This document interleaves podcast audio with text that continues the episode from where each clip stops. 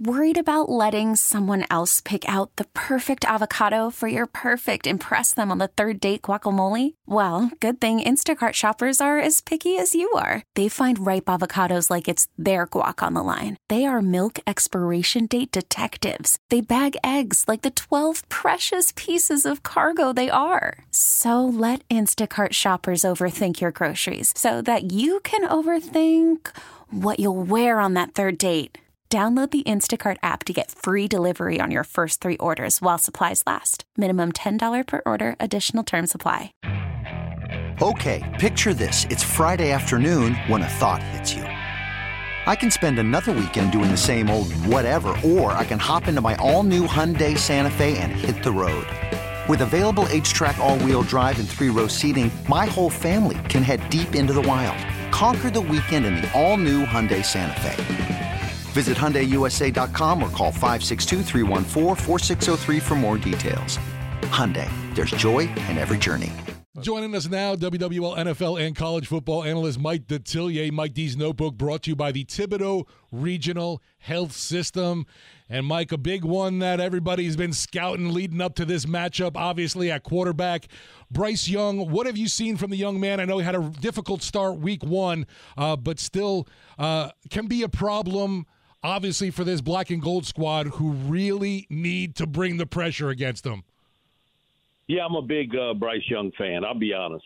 I'm not going to pull for him when he played the Saints. But, no, definitely not. Uh, oh, all I know is look at Alabama today and tell me that next man up makes sense. Hmm. Okay? At quarterback. They found out real quick they don't have nobody in his area code as a player. He saved that bacon numerous times last year. And to think, you know, the two losses they had, he wasn't on the field when Tennessee kicked that field goal or when, uh, you know, Jayden Daniels ran the long play in and, and then he threw the pass to Mason Taylor uh, for the two points. Uh, he's not the biggest cat in the world. I mean, uh, he's not a very big guy, but he's smart. He's accurate. He understands this game at another level. But um, I'm going to tell you guys something, and I, and I know I've told this to Charlie before, that uh, at Manning camp every year, uh, you know, Peyton will talk to the forty-five to fifty-five counselors. And, you know, this, uh, we all for you, we back you, we want you guys all to have success in the N F L, and we'll do anything to help you guys with your success. But I want one thing from one of you guys. One of you got to break my rookie most interceptions in a season record. Peyton had twenty-eight in nineteen ninety-eight.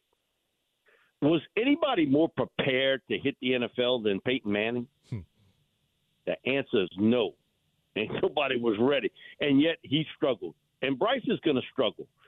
Also, too, he does not have a legit number one receiver. Does not have it. Uh, that guy's not there. Adam Thielen is in the winter years of his N F L career. Can still make plays, but you know it's toward the end.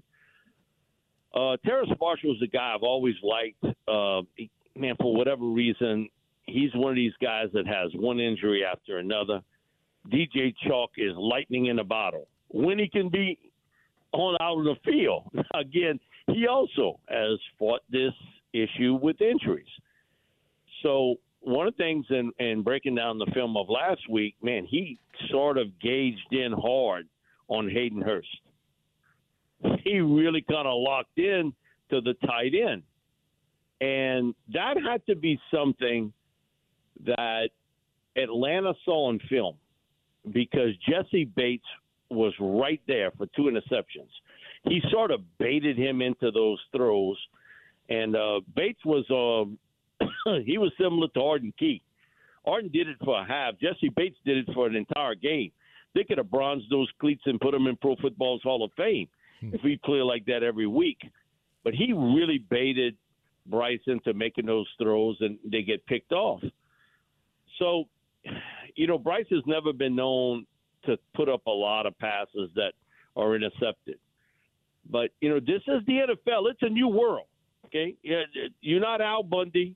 Uh, playing at Polk High School, This isn't college football. This is the N F L. And the Saints will see a totally different um, Bryce Young the next time they play him. He's going to learn from his mistakes. But I'd much rather catch him early. And uh, Tim Zimmer had that uh, that stat leading up into this week that in the first three weeks of the season, from twenty eighteen until now, rookie quarterbacks uh, are one, eighteen, and one. Okay, that tells you just how hard it is to win if you're a rookie quarterback. He does have some escapability uh, skills. He's not known as a runner, uh, but he, he can move the pocket a little bit. So bottom line is, guys, number one priority for me, and it'll always be that way when we do these segments, stop the run. Hmm. Miles Sanders, Chuba Hubbard, stop them. Make the rookie quarterback beat you and find some plays to get some pressure. And uh, Bobby J always says this, and you hear it from every quarterback. And the worst type of pressure in the world is to get it right up the middle. And what's happened with the Panthers? They've lost their starting uh, offensive guards. Right. Man, okay, come on now. You got to take advantage of this here. With backup guards and a rookie quarterback, you got to take advantage of this Carolina Panther football team that is struggling to find an identity other than they want to run the ball. You think about it last week against Atlanta, they ran for almost one hundred fifty yards rushing. They, I think it was one forty-eight. So they were able to run the football against Atlanta's defense, but uh, fourth quarter they were out stinkle on offense. They could, you couldn't find a receiver open downfield, and you know Bryce is feeling the heat. He got to put it up or throw it away. So first things first, stop the run. Don't have Sanders and Hubbard uh, be the catalyst to move the chains, and force him to make a throw over the middle he doesn't want to make. And so, like Jesse Bates, it's Tyrann Mathieu, that guy today, to kind of bait him a little bit to make that throw. Because you can see he is definitely looking for the tight end because I think he feels Hayden Hurst can get open. I'm not sure about the other guys. Mike, you kind of hopped into the trenches there for a little bit. I do want to ask you about one of Carolina's premier players on the defensive side of the ball, the former seventh overall pick, and I believe the twenty twenty N F L draft, out of Auburn, Derrick Brown, who's a defensive tackle.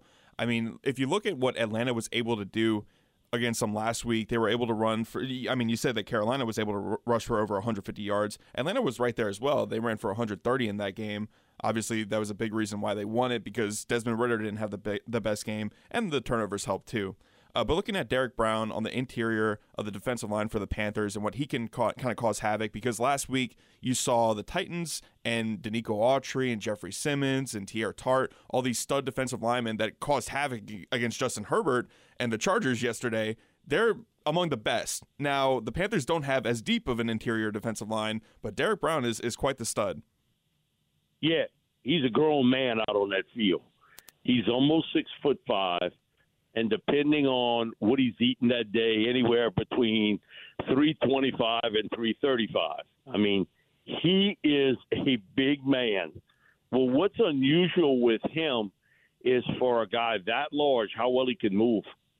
I mean, he, he's no guy stuck in cement. He knows how to move his feet. He's technically gotten much better with his leverage and also his ability to use his arms and hands well to come off a block. Now, he's almost six foot five. He's a little short of that. So what we've talked about with Brian Burns, okay, sometimes he gives you up a lot of body to get into. He's had to learn how to play at a lower level because against the run, they can move you around. He's never going to be a guy that's going to get ten sacks in a season. He's always going to be in that area of six to eight, whatever. But, man, he scares you because he pushes the inside pocket right up to you. And if you watch some game film of the Falcons last week a couple times, he shoved the offensive lineman right back into the lap of Desmond Ridder. Desmond was getting out of there because the first time you do it, it catches your attention. But he's a grown man out on that field. He's a big guy who does a great job in run defense. He's become a very vocal leader uh, for the Panthers. again, never going to be a great pass rusher, but he's a good one, and he's a pocket pusher. And he takes those linemen, and he kind of shoves them right back into the lap of the quarterback. When they played L S U in twenty nineteen, okay, L S U was rolling. And Kevin Steele came up with this defense at Auburn of this three eight, where they put three down linemen and they dropped eight in, in coverage. So Joe had to throw through the branches uh, defensively to get the ball to his receivers. That was a tough, tough game. But one of the great comments from that was Damian Lewis, who was a starting guard for L S U and a good, a really good player, and he's with Seattle today. Uh, afterwards, he told me, man, it was like playing two of them uh, going up against Derrick Brown. He said, you know, every play was coming from a different angle, but he said it was almost like twins. Well, he got on the sidelines and he made that comment to the wrong coach. I don't have to tell you who. And he told him, hey, you ain't blocking either one of them. At least block one of the Derrick Browns out there. Derrick is a guy that may not have his name in the stat books a lot, but he influences plays because of his presence. Uh, I don't think he's quite as quick or as fast a takeoff as Isaiah Simmons, but he's a bigger man than Simmons is. So you know what you're getting uh, when you go up against him. He is a grown man, and you better bring a sack lunch when you go up to play him. And he don't care how good you are. He feels as though he's better than everybody on that field. He's got a little bit of athletic arrogance, and I like that in a player. Hey, if you can back it up, and he has at the high school, college, professional level, uh, nothing wrong with it. And he feels as though no one can block him, and uh, you're going to see a lot of that big man. You better get a hat on a hat on him, and he's real physical. He's a very, very physical football player. So, Mike, kind of looking at this game, I mean, last week you saw, once again, against the Titans' defensive front, one of the best in the N F L, the Saints weren't able to establish that run game that we've been talking about throughout the preseason. They got to figure out how to get the run game going. Today against a Panthers defense, obviously we just talked about Derrick Brown, and he's a stud, like you've been saying, and he's good against the run. But outside of that, I mean, Chai Tuttle, we, we all are familiar with him having played in New Orleans. The Panthers aren't as, I, I, I want to say, bulky on the interior defensive line as maybe the Titans were. And I think there may be opportunity for the Saints to be able to establish that run game tonight, just like what the Panthers want to do. But what's kind of your target, I guess you would say, for this rushing attack against the Panthers in week two from the Saints? You can't quickly abandon the run. You got to figure out a way. But you get no push up front. I mean, last week, I right. mean, you hardly got anything. But that wasn't a surprise. Okay, they had given up, what, seventy-seven yards a game rushing all last season. Uh, did the Saints get to seventy-seven last week? They were just short of it. I think they had sixty-nine. Okay, eh, that's a no. Uh, the Panthers, um, I think they feel they can get some pressure off the edge with Brian Burns and Justin Houston. And sometimes blitzing helps the run, okay, if you got a guy who's not disciplined. Now, I think Burns and Houston are disciplined guys, and so they use the blitz off the edge to try to stop the running game. Last week, they sort of whiffed a few times, each of them, uh, on, on getting hard outside penetration. And then, man, they cut it up inside and got a big gain. You got to be able to continue to want to run the ball and not get away from it too quick. You you got to be able to run the football every once in a while. Now, I do think they're vulnerable, because no J C Horn. And I do know who the dude is who took his place. Hmm. Uh, I scouted him coming out of high school uh, in C J. Henderson. He was a terrific player at Florida. Uh, rarely was he ever beaten on a play in the collegiate level. He was a dominant guy, a top ten pick. But it's something Ed Reed told me years ago uh, about playing defensive back. And he's like, hey, they don't care about your credentials. You can put those scrapbook clippings in the book, which you did in high school and college. They're going after you. And they're going to test your manhood and see how mentally and physically tough you are. The one thing that C J has shown is he lets one bad play affect the next and the next. I would bet a lot of money that the Panthers' game plan, if they had a healthy J C Horn, would have been to line him up against Chris Olave in most cases. Not all the time, but most cases. Tonight, every time I see C J. Henderson on Chris Olave, I'm going after him. And I'm going to test him. And I'm going to see if I can break him. Because eventually he's going to give up a big play. So it's essential for the Panthers and for the Saints to understand you got to keep Brian Burns and Justin Houston from influencing those plays. So I suspect you're going to see a lot of boots tonight with Derek Carr on the boot, on the run, throwing, uh, because you just can't sit in the pocket. You can't do it. Your offensive line hasn't proven they can protect you if you just stand in the pocket. You've got to be able to buy yourself a little bit of time, uh, especially with Brown's ability to push the inside pocket and Burns' ability to come off the edge. Appreciate the time, Mike. You got a good feeling about the black and gold heading into this matchup? Yeah, I see all these guys nationally picking the Panthers. So I, man, yeah, I, I feel much better about it today. Now, these games, uh, Steve, you and I know, right, have normally been close and low scoring. And even when Peyton was here and the Saints were rolling, you know, that record, he always had a pretty good advantage against the Bucs or the Falcons. Uh, that wasn't the case against Carolina. It was sort of a little bit above the fifty percent mark, but it wasn't much more than that. And last year, they beat the Saints twice. You got beat by Baker Mayfield. Uh, the way he threw the football last year, he was lousy in that game. And they still come up with a W. And then what happened in the second half of the final game, they were able to run the football on you. So that was one I of the worst it. football games I think I've ever watched in my life, that last regular season game. Ugly. What, what, what was Sam Darnold? We had a passer uh, rating of, what, thirteen? Something like that. That was terrible, and you lost.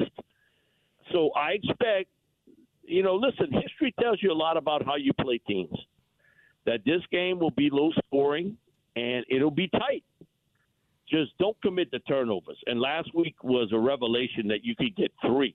Three interceptions in one game. It took you to week thirteen to do that last year. So, hey, force the rookie quarterback into making mistakes.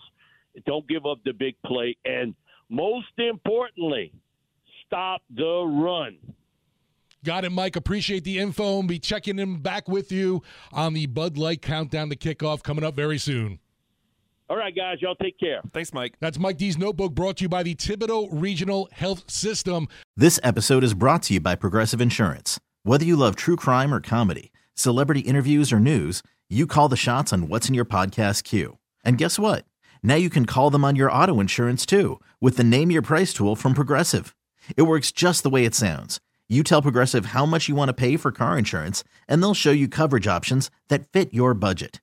Get your quote today at Progressive dot com to join the over twenty-eight million drivers who trust Progressive. Progressive Casualty Insurance Company and Affiliates. Price and coverage match limited by state law. Okay, picture this. It's Friday afternoon when a thought hits you. I can spend another weekend doing the same old whatever, or I can hop into my all-new Hyundai Santa Fe and hit the road. With available H Trac all-wheel drive and three-row seating, my whole family can head deep into the wild. Conquer the weekend in the all-new Hyundai Santa Fe. Visit Hyundai U S A dot com or call five six two, three one four, four six zero three for more details. Hyundai, there's joy in every journey. Hey everyone, Boomer Esiason here. The N F L Draft is behind us and your favorite team is now gearing up for week number one. The free Audacy app puts you right in the middle of the pro football conversation with the biggest sports radio stations from across the country. The local voices who know your team the best, giving you their unfiltered takes on the current state of your squad. It's always football season right here on the free Audacy app.